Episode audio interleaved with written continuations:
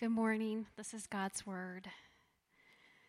For the Lord of armies says this Once more, in a little while, I am going to shake the heavens and the earth, the sea and the dry land. I will shake all the nations so that the treasures of all the nations will come, and I will fill this house with glory, says the Lord of armies. The silver and the gold belong to me. This is the declaration of the Lord of armies. The final glory of this house will be greater than the first, says the Lord of armies. I will provide peace in this place. This is the declaration of the Lord of armies. Amen. Thank you, Heather. Good morning, church family. Happy New Year. Good to see you guys. You know, um, my name's Aaron. I'm one of the pastors. If you're new, welcome. Glad to have you with us. You know, uh, this is kind of, you know, this first Sunday of the year Typically, this is when all sorts of churches and pastors get up, and here's the rousing, rah rah vision for the new year sermon. And 2020 seems to have beaten that out of me. And uh, so instead of jumping back into the book of Acts, we will be in the book of Acts starting next Sunday. We're going to be jumping back in with two chapters, two full chapters of Acts. If you want to start reading again, chapters 12 and 13. I encourage you to do that. But today is, uh, we're going to be in the Old Testament prophet Haggai. And, uh, you know, before the first service, Renee, who read the scripture, Renee and I had a, a spirited discussion about the correct pronunciation of said prophet. Because it has been leaked into the church world that somehow an extra syllable of Haggai is to be said. And I am just vehemently opposed to that. I'm sorry, I don't, hot takes here, but I, Haggai, just Haggai. Heather, I will notice you just avoided it altogether. You didn't even say, you just dodged the issue. All right, well, good job. Haggai, let's not overcomplicate things. And if you want to fight about it, I'll be in the parking lot after the service. So I'm just kidding. Hey, let's do this. Let's go to the Lord in prayer. I have some things I want to share uh, with us as a church family from my heart, from the prophet Haggai. And, uh, but we need the Lord to speak today more than anything else. So, Lord, I ask and I pray that you would use me and the words I've prepared to share, Lord God, to speak to all of our hearts. I ask that you would, uh, by your Holy Spirit, guide and direct my words right now. Lord, would you give all of us uh, hearts that are open, teachable, soft, receptive to the truth of your word? And I ask and I pray right now, Lord God, that as a result of our time together, we would have uh, just a deeper trust in our Savior Jesus. And Lord, would you remind us right now, even, that this is not some intellectual exercise that we're going through, that God, you are with us right now. That we, like living stones, are being built together, being built together as a temple for your dwelling, that you would, you would live within us whenever we are gathered together like this. And so remind us, Holy Spirit, that you are present and active here in our midst right now. We pray all of these things for the glory of Jesus, our Savior. In His name we pray. Amen. So, a little bit more than two years ago, my home city of Anchorage, Alaska, experienced a 7.1 earthquake. Now, I wasn't there. I, have been living here in the Seattle area for about 10 years, but I, I, saw, you know, footage from the news or images on social media. I, I was calling with my family members, my parents, my sister, her family still live there, and Was seeing pictures coming out of, you know, roads cracked open and certain buildings falling over, and, and uh, just this incredible shaking took place. And it's been more than two years since that happened, but even still, uh, being with my mom recently, a FedEx truck drove by and kind of rumbled, and she had like a like an earthquake reaction. Like if you've if you've been through something like that, it is such an unsettling experience. Now I've never I've never been in a 7.1 earthquake, but growing up in Alaska, quite a few earthquakes, and one of the weirdest things about it, especially a bigger one, is the way that the ground feels like waves of water. It's such an unsettling thing, such a disconcerting thing to have the very ground under your feet feel like it's just not stable and not to be trusted anymore. And I think it's a fitting analogy for many of us of what this last year of 2020 has been like. 2020 has been a year of extreme shaking, has it not? Obviously, there's the big things. There's the big newsworthy, you know, headline grabbing sort of things of a, of a, of a, a you know, pandemic an American election year, racial turmoil and unrest. Then there's the stuff for us as a church community. I mean, a, a, church merger, leadership shufflings, a building renovation project and moving. I mean, that's some serious shaking for a church. I've mentioned it before, but church experts will say any one of those things, you know, you need to be really careful. And we just said, well, let's just do them all at once and get them out of the way so we know what that feels like during COVID. But that's not even to mention the hundreds, hundreds of personal shakings. Just the people present in this room or, or joining us on the live stream. There are other sicknesses and illnesses besides COVID, and people in this room themselves or loved ones have walked through extreme physical health issues. People have lost loved ones.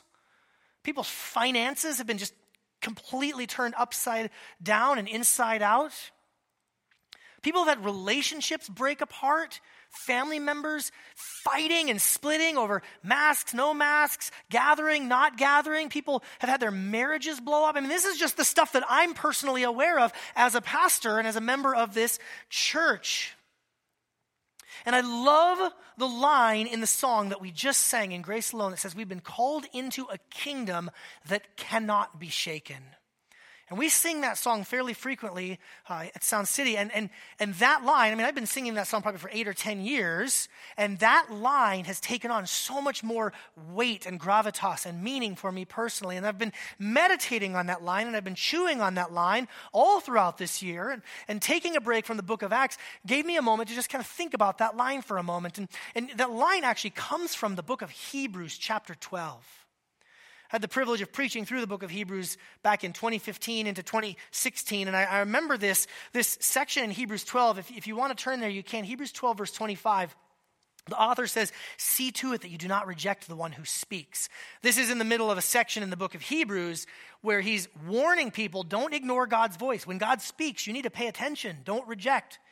And he says, For if they did not escape when they rejected him who warned them on earth, even less will we if we turn away from the one who warns us from heaven. His voice shook the earth at that time. He, at that time, he's talking about when the people of Israel were at Mount Sinai. That's what he's talking about. I don't want to preach on this passage. I'm just trying to explain as we go through. He's talking about when the people of Israel met in the presence of God at Mount Sinai, his voice literally shook the earth, and they were so afraid. They said, Listen, we can't even go there to hang with God. Moses, you go for us, because you might die, and we'd rather not. His voice at that time shook the earth, but now he has promised, and then there's this quote, Yet once more I will shake not only the earth, but the heavens. This expression, yet once more, indicates the removal of what can be shaken, that is, created things. Things that are created can be shaken. So that what is not shaken or what is not shakable might remain.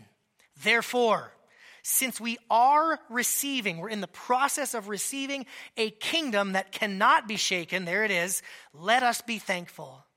And by it may we serve God acceptably with reverence and awe, for our God is a consuming fire. We, we serve a God of love and grace and mercy, a God of compassion and care, but we also serve a God of righteousness and justice and all authority in heaven and earth, and we approach him with appropriate reverence. Amen? Now, the author of Hebrews was looking back on this moment in, uh, at Mount Sinai when the earth was shaken, but then he does this quote, Yet once more I will shake the heavens and the earth. And it's a quotation, and you might be thinking to yourself, Self, where is that a quotation from? Good news, I have the answer. It's the prophet Haggai. You might have even been thinking it was the prophet Haggai, but that's wrong. It's Haggai, okay? So, if you have your Bibles, go to the book of Haggai. Let me give you just a brief little historical background. If you, you know, following along in the storyline of the scriptures, the prophet Haggai is one of the very last books in the Old Testament, one of the very last books of the Hebrew Bible. And there's some historical background. 586 BC, Nebuchadnezzar and the Babylonians showed up and they destroyed Jerusalem. They took the people off into exile. And you might remember that from when we went through the book of Daniel together. That there's this, you know, the Exodus is one of those defining moments in the storyline of Israel. The, the exile into Babylon is this other incredibly defining moment for the people of Israel. But in 538, the Persian king, Cyrus, Persia conquered Babylon, and they had a little bit of a different foreign policy than Babylon did.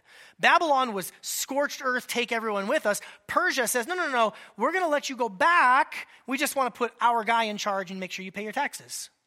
So Persia, King Cyrus allows the people of Judea to return.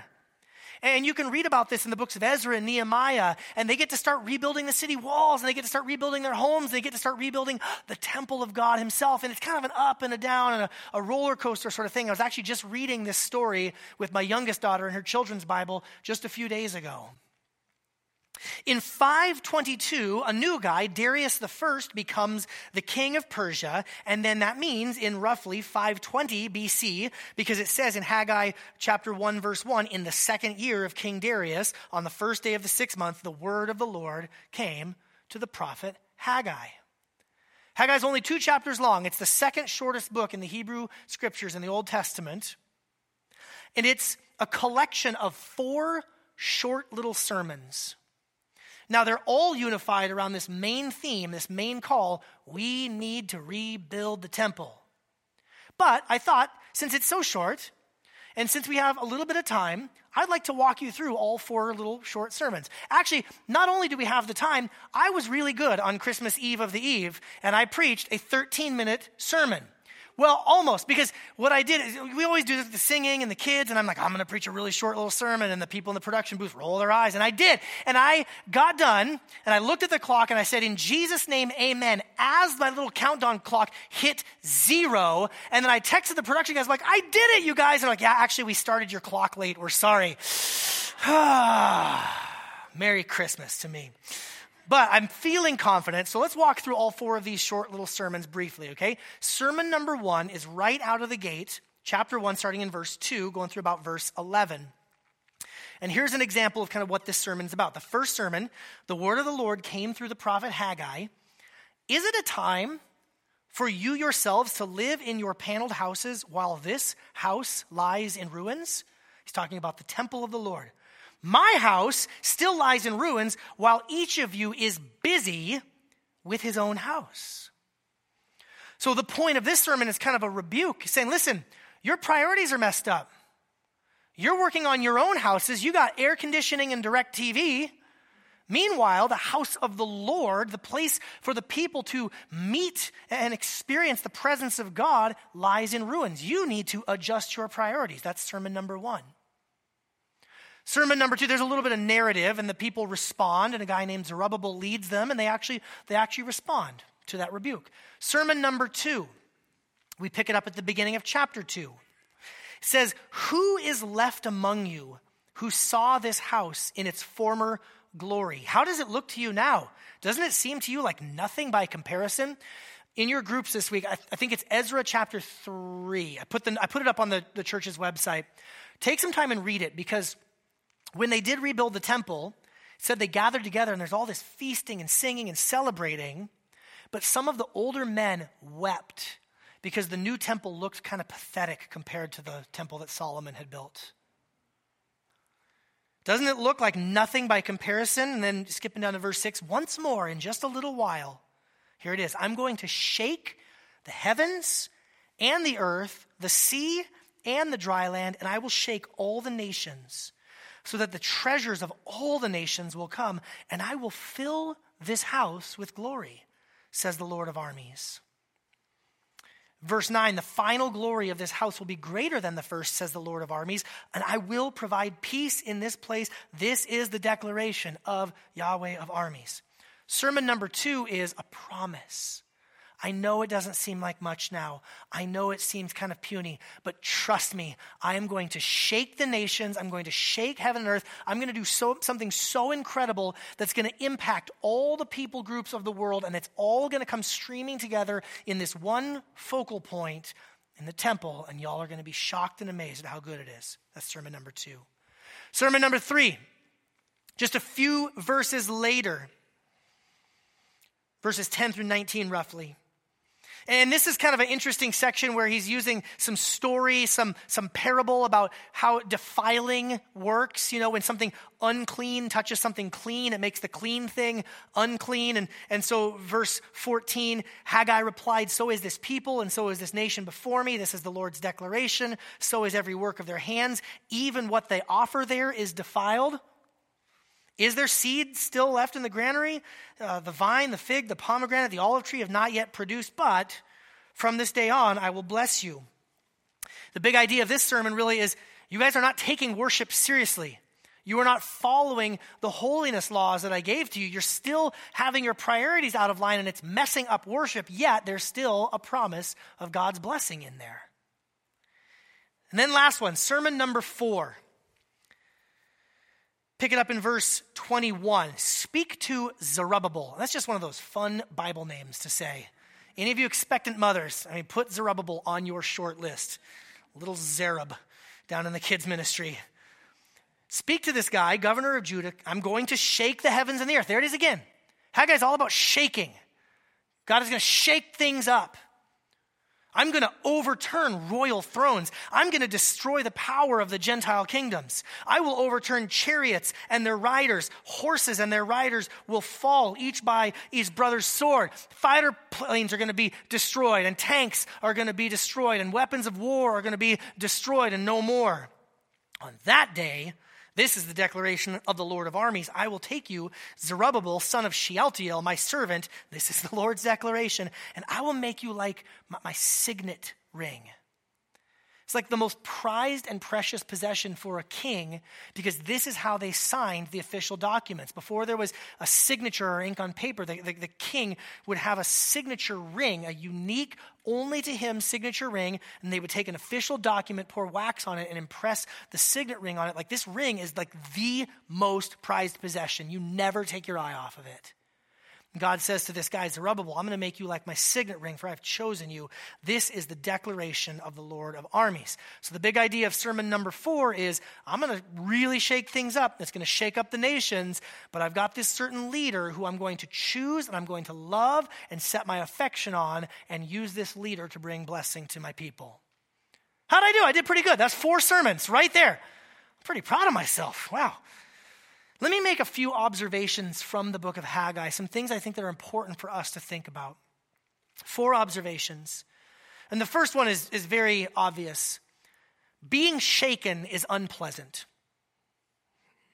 I know that might qualify as the no duh sermon point of all time, but you could see how maybe to the, the people of Judah who are hearing this prophecy, you know, oh yeah, God's going to shake the nations those wicked Babylonians, those wicked Assyrians, those wicked Persians, those wicked people all around us. Yeah, shake them up, God.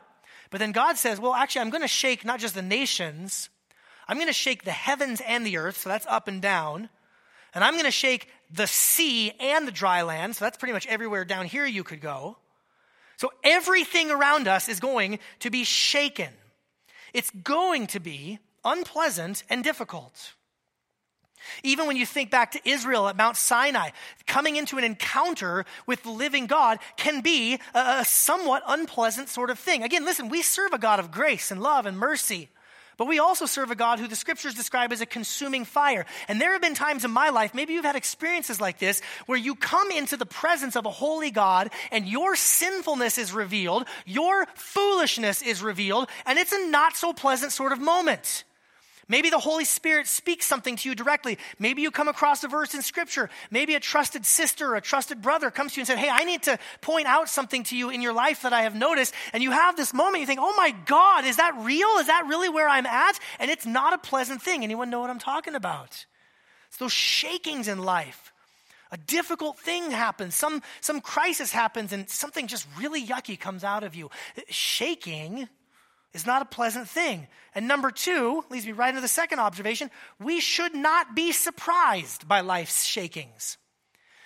When the prophet Haggai says, yet once more, what should that be a clue for us to say? Yet once more means it's happened before. It's kind of a normal, regular part of living in a fallen world. Shakings happen. Somebody should make a bumper sticker. Here's the thing uh, it's been intriguing to me. I, maybe my perspective is off on this, but it seems to me that in the last five to 10 years or so, we, we have now, in our culture, Western American culture in particular, embraced a particular sort of like breathless, pearl clutching shock and dismay whenever there's any sort of hardship in life. Eh, you know, like, like, like the, can you believe, or there's injustice here, or there's hardship here, or it is unacceptable that anyone is, like you hear politicians, like who can, who can be the most apocalyptic, who can be the most, uh, you know, pearl clutching about hardship. Listen, I don't, I don't say that to make light of anyone's suffering. And I don't say that to turn a blind eye towards any sort of injustice that needs to be dealt with.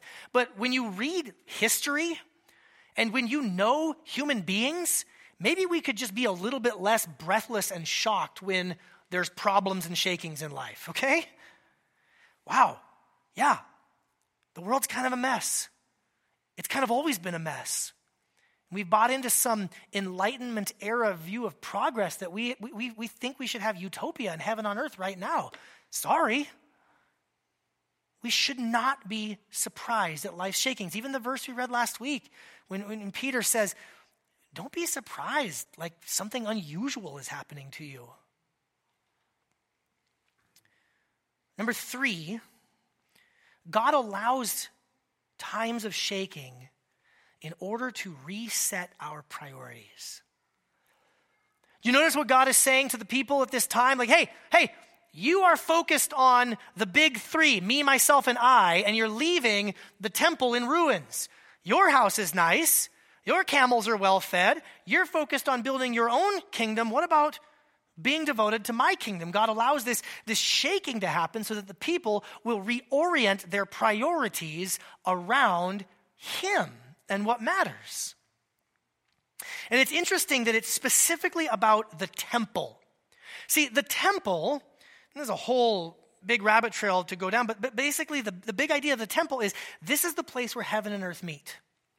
This is the place where God and man come together. This is the overlap of, of God's heavenly realm and, and our earthly realm. And it is in the temple precisely that we get to experience relationship with God. So this isn't about just, you, you know, God wants a fancy house to live in. No, nobody, no house can hold the Lord. Even Solomon, when he built the temple, said this couldn't possibly hold you. But it's a symbol, it's a portrait, it's a picture of relationship with God. You know, I think about this like, um, you know, for those of you who are, you know, dating or married or something, you go out on a date night and you go to a restaurant and you go sit together. And now, if you are brave enough to go outside and sit in one of these cabanas, one of these COVID cabanas outside, it's like, this tent is pathetic. It's, it's a miserable, especially like yesterday's like raining sideways and like, my goodness. But like the point is that that stupid tent represents relationship with your significant other. All right maybe not my strongest analogy, but the point is that the temple. I, let me. Okay, hold on. One more thing. One more thing. I can fix this. okay. Um, I have a pet peeve. I have like I have like three pet peeves. Okay. I have a lot of pet peeves, but I have one of my pet peeves is uh, when churches call the room that we gather in to worship the sanctuary. Because the word sanctuary is like this holy place. And I'm like, no, no, no. Like the whole point is when, when Jesus came and the temple curtain was ripped in half, that God's presence now goes out to all. And it says, wherever two or more are gathered, that is where the presence of God is. And the scripture says, we all, like living stones, are being built together into a temple. So this room is not any more holy than any other room. We are the temple. We could gather in a field, we could gather in a tent, we could gather in a home, we could gather here. And we've been fighting, we, we, not the sanctuary, was it the auditorium? Is it the worship center? And so we compromised as a, as a leadership team. We just called it the Sanctatorium Center. So we're going to get signs made and all of that sort of stuff up here. The point is, God says, I want you to reorient your priorities around relationship with me. That's what is happening in this season of shaking. If you are used to going out on date nights with your spouse and you're like, well, we don't, can't go to restaurants anymore, fine. The point isn't the restaurant, the point is relationship. That's why God is concerned about the temple. And number four, fourth observation here God allows this shaking ultimately to lead us to Jesus. Now, you might be thinking, Aaron, you read us quite a bit of the book of Haggai. We didn't see Jesus mentioned in there. Oh, he was there. He's there. It's in the fourth sermon, Haggai chapter 2. Let's go back to verse 21 for a moment. It says, Speak to Zerubbabel, governor of Judah I'm going to shake the heavens and the earth. I will overturn royal thrones, destroy the power of the Gentile kingdoms. I will overturn chariots, their riders, horses and their riders will fall, each by his brother's sword. On that day, this is the declaration of the Lord of armies. That interruption like, you can take it to the bank. I will take you, Zerubbabel, son of Shealtiel, my servant. This is the Lord's declaration. I'm going to make you like a signet ring, for I have chosen you once again, this is the declaration of Yahweh who's in charge of all of the hosts of heaven. You see it? See the gospel in there? This guy Zerubbabel is an interesting character, interesting historical figure. He's a Persian appointed governor. You can read that back in Haggai 1. You can also see it in Ezra and Nehemiah that he's the guy that the Persian government says, okay, you Judeans, you can go back to your land, you can build your walls, you can build your city, you can build your temple. We just want this guy to be in charge. And so Zerubbabel is the guy who's in charge. He's the go between the kingdom of Persia and the people of Judah. He led the exiles back to Judah. You can read about that in Ezra chapter 2. So he's this leadership role. Again, he's not quite a king, he's a governor, but he has that kind of political governing sort of position. And specifically, he uses his authority to organize the rebuilding of the temple. And you can read about that in Ezra chapter 5. And maybe for some of you, you know, Bible study type of folks in your community groups this week, you want to read about that in Ezra 5 that he is, is leading the rebuilding of the temple. But things get really interesting, really interesting. You know how in your Bibles you get those little like letters, or if you're on your app, you get the little letters and you click on some of those? One of those things that you could click on or turn or flip to if you have an analog Bible, not a digital one, is First Chronicles 3. And you might be tempted in one of your Bible plan read throughs to skip 1 Chronicles 3, but that would be a catastrophe. That would be a disaster. Because in the Solomon gave birth to Rehoboam, Abijah his son, Ahaz his son, Jehoshaphat his son, Joram his son, Ahaziah his son, jo- Jeconiah the captive, Shealtiel his son, Zerubbabel. Zerubbabel is descended from the line of David. He is a Davidic descendant. Oh, man, I can see that my excitement for this outweighs yours. Okay, let me take you one click further because things go things get nuts when you go to the New Testament and you read in Matthew chapter 1 that not only is he descended from David, he's an ancestor of Jesus Christ himself. Matthew chapter 1, verse 12. After the exile to Babylon, Jeconiah fathered Shealtiel, who fathered Zerubbabel. There he is. That's awesome. He gave Abiud to Eliakim, to Azor, to Zadok, to Achim, to Eliud, to Eleazar, to Matthan, to Jacob, to Joseph, the husband of Mary, who gave birth to Jesus, who is called the Messiah. You guys can't even handle this much excitement. Listen. Okay, time out. A few weeks ago during Advent, I said that you guys don't get excited enough about the genealogies and that all of y'all are putting Luke chapter 2 on your Christmas cards, you know, like Charlie Brown and, and, and Linus and all of that, and nobody's putting Matthew chapter 1 with the genealogy on their Christmas cards. The very next week, I came into my office and sitting on my desk was a custom printed Charlie Brown and Linus Christmas card with the entire text of Matthew chapter 1 on it. Yes. Game ball goes to Dwayne and Susan Hoffman for you said somebody had to do it, and then we're praying for you, which is nice. So, God bless them. Listen, here's the point. Here's the point. God made a promise to King David, and he told David that somebody from his family line would always be a ruler over the people of Israel. To lead God's people into righteousness, to lead God's people into peace. And Zerubbabel is a reiteration of this promise to David. Zerubbabel is one data point in the line between David and Jesus. And in King Jesus, we have our ultimate Messiah, our ultimate governor, our ultimate ruler, who is put in place by God Himself to lead us into righteousness and peace. And when God sent His Son, Jesus, not only were the nations shaken, but heaven and earth earth itself was shaken, and now everything is new because of him. This is the good news of the gospel. It's right there through the promise that God made to David and reiterated to Zerubbabel. And listen, friends, Jesus, when we talk about Jesus, Jesus knows what it's like to experience life's shakings. Jesus was born into a time of incredible political turmoil. You think our politics are bad? Roughly, uh, you know, two to four years, depending on how you date it, before Jesus was born, there was a mass crucifixion from the Roman government of Judeans. 2,000 people were publicly crucified, lining the roads. That's the political environment that Jesus was born into. Jesus was born into a political environment where the kind of puppet king, Herod, was put in place by Rome, wanted to hunt him down and kill him because it was rumored that there might be a new uh, descendant of David who would take his throne. They had to flee to Egypt. You want to talk about, you know, as an infant fleeing to Egypt and uprooting. Jesus knows life shakings. During his earthly life and ministry, he knew hardship and uncertainty and financial shaking. Jesus said that, that foxes have dens and birds have nests, but the Son of Man has nowhere to lay his head. Jesus experienced relational shakings with immediate family members saying that he was crazy and not wanting to talk to him, with inner circle disciples like Judas and Peter uh, betraying him and denying him. Jesus knows relational shaking. Jesus faced storms and other natural disasters. Jesus knows all of life's shakings, and he faced the ultimate shaking during his trial and during his crucifixion when it seemed that the world itself might break apart. There's literally an earthquake at the moment of his death because Jesus is not only facing the, the, the shakings of life that we experience, but he is facing the very wrath of God on our behalf so that we might have forgiveness of sins and redemption and eternal life.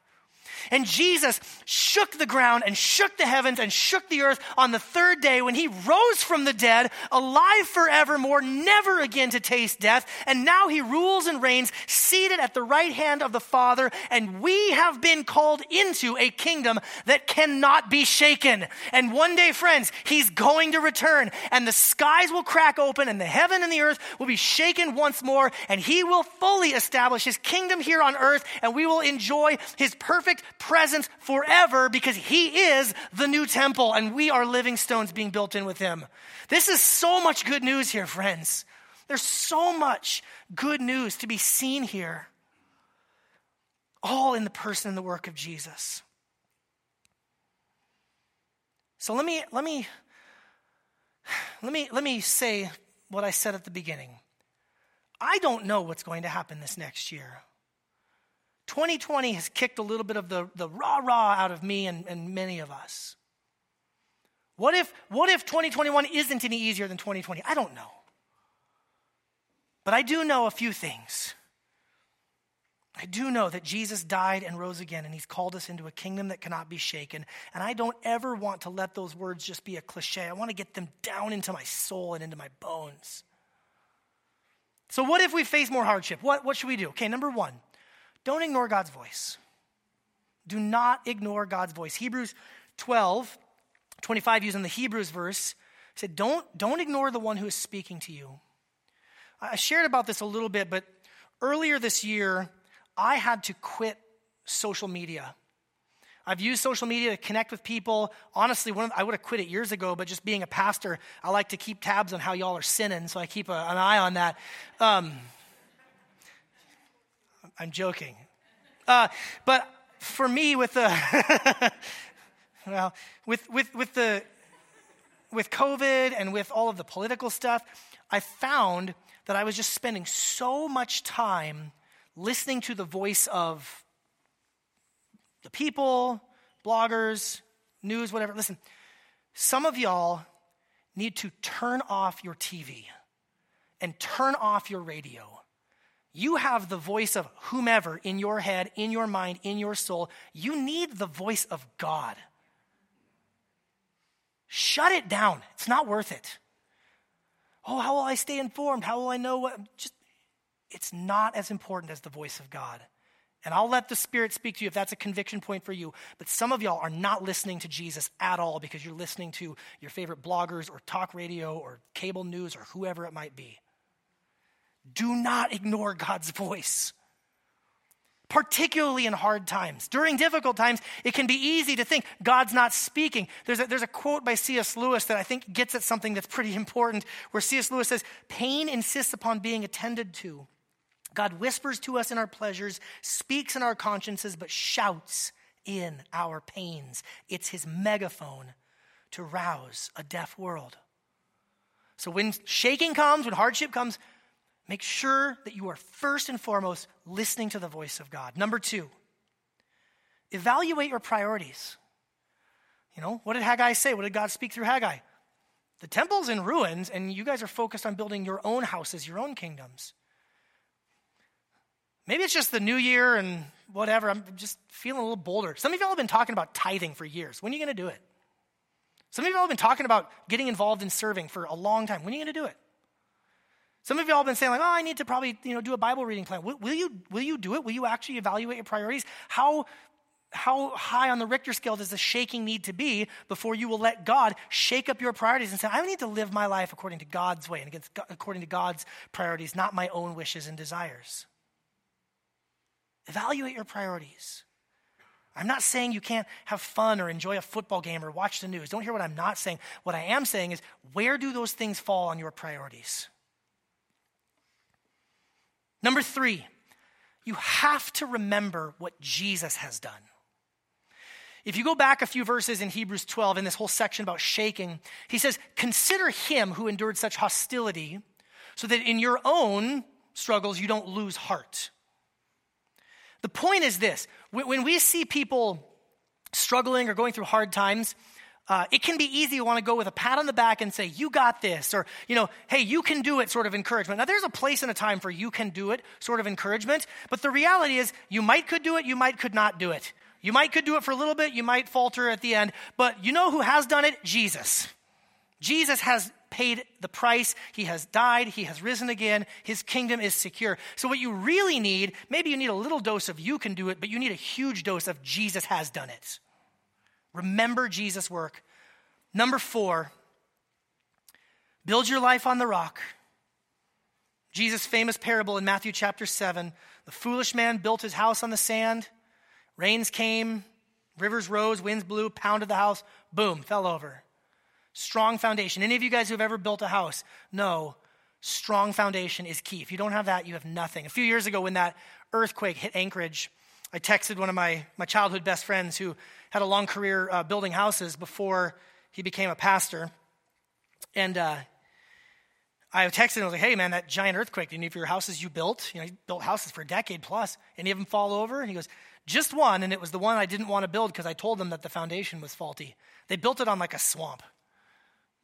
He's like, that was a bad idea. And they're like, build the house. Okay. That's the one that fell over.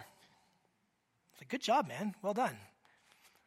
Build your life on the Word of God, the teachings of Jesus, community, praying, scripture, all of the things that God has given to us to keep us focused on Him.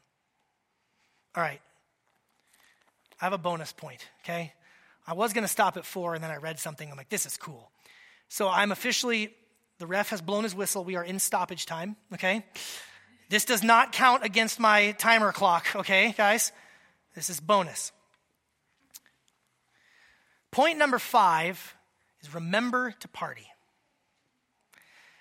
Now, you might be thinking, okay, there's a lot of intense sounding stuff from Haggai about, you know, shaking the earth and all this kind of stuff. Where are you getting this remember to party? It's actually from Haggai's name himself. Uh, one of my commentaries, written by uh, Ray Clendenen and Richard Taylor, pointed this out, and I thought it was just too cool to not share. The name of the prophet Haggai is derived from the common Hebrew Hag, which means procession or festival or feast. In that case, the prophet's name in Hebrew means festal or pertaining to the feast. That's just fancy commentary way of saying the dude about the party. We can only guess why his parents gave him such a name. Perhaps the prophet's name expressed an anticipation that the major feasts of the nation would once again be restored. But it's more probable that Haggai was so named because he was born during one of the great feasts of ancient Israel, such as Sukkot in the fall or Passover, Pentecost in the spring. If so, the time of his birth, and therefore the significance of his name as well, was associated with significant religious events such as those of a major feast would call readily to mind. In that sense, the parents may have wished for the name of their child permanently to recall the fact that Haggai was indeed their festal child. Parents may have wanted to permanently remind us by the fact that we have a book of the Bible named Haggai, don't forget to celebrate. What is the whole point of the temple being rebuilt? For God and his people to be together. And do you know what happens when God and his people get together? Partying, singing, best meats, the choicest of wines. What is going to happen when Jesus returns and establishes his permanent kingdom here on earth? The marriage supper of the Lamb. Will we feast? Will we party in the house of Zion? You better believe it. And if you don't think so, you're not reading your Bible. And even now, in a moment, as we go to a celebration of the Lord's Supper, there's a point of the Lord's Supper where we look back on what Jesus has done but it is also a foretaste, a foreshadowing of the feast and the party that is to come upon the return of Christ. And so we pray, Come soon, Lord Jesus. God, I ask and I pray right now that you would establish our hearts. You would establish our minds. You would establish our trust in you. That we who have trusted in you have indeed been called into a kingdom that cannot be shaken. Lord, if there are any listening here today, whether it's in person or online, who have not yet trusted in you, Lord, would you give them that heart to confess, to repent, to, to say that the, the things that we've trusted in have been shaken so much, and Lord, that you are that solid rock, you are that firm foundation. Lord, for those who have received your grace, for those who have trusted in you, Lord, would you help us now to come to the table, to confess and repent of those ways where our priorities have been out of line, and instead to turn to you in faith and joy and obedience, knowing that we're part of a kingdom that cannot, cannot be shaken. We pray this all in Jesus' good name. Amen.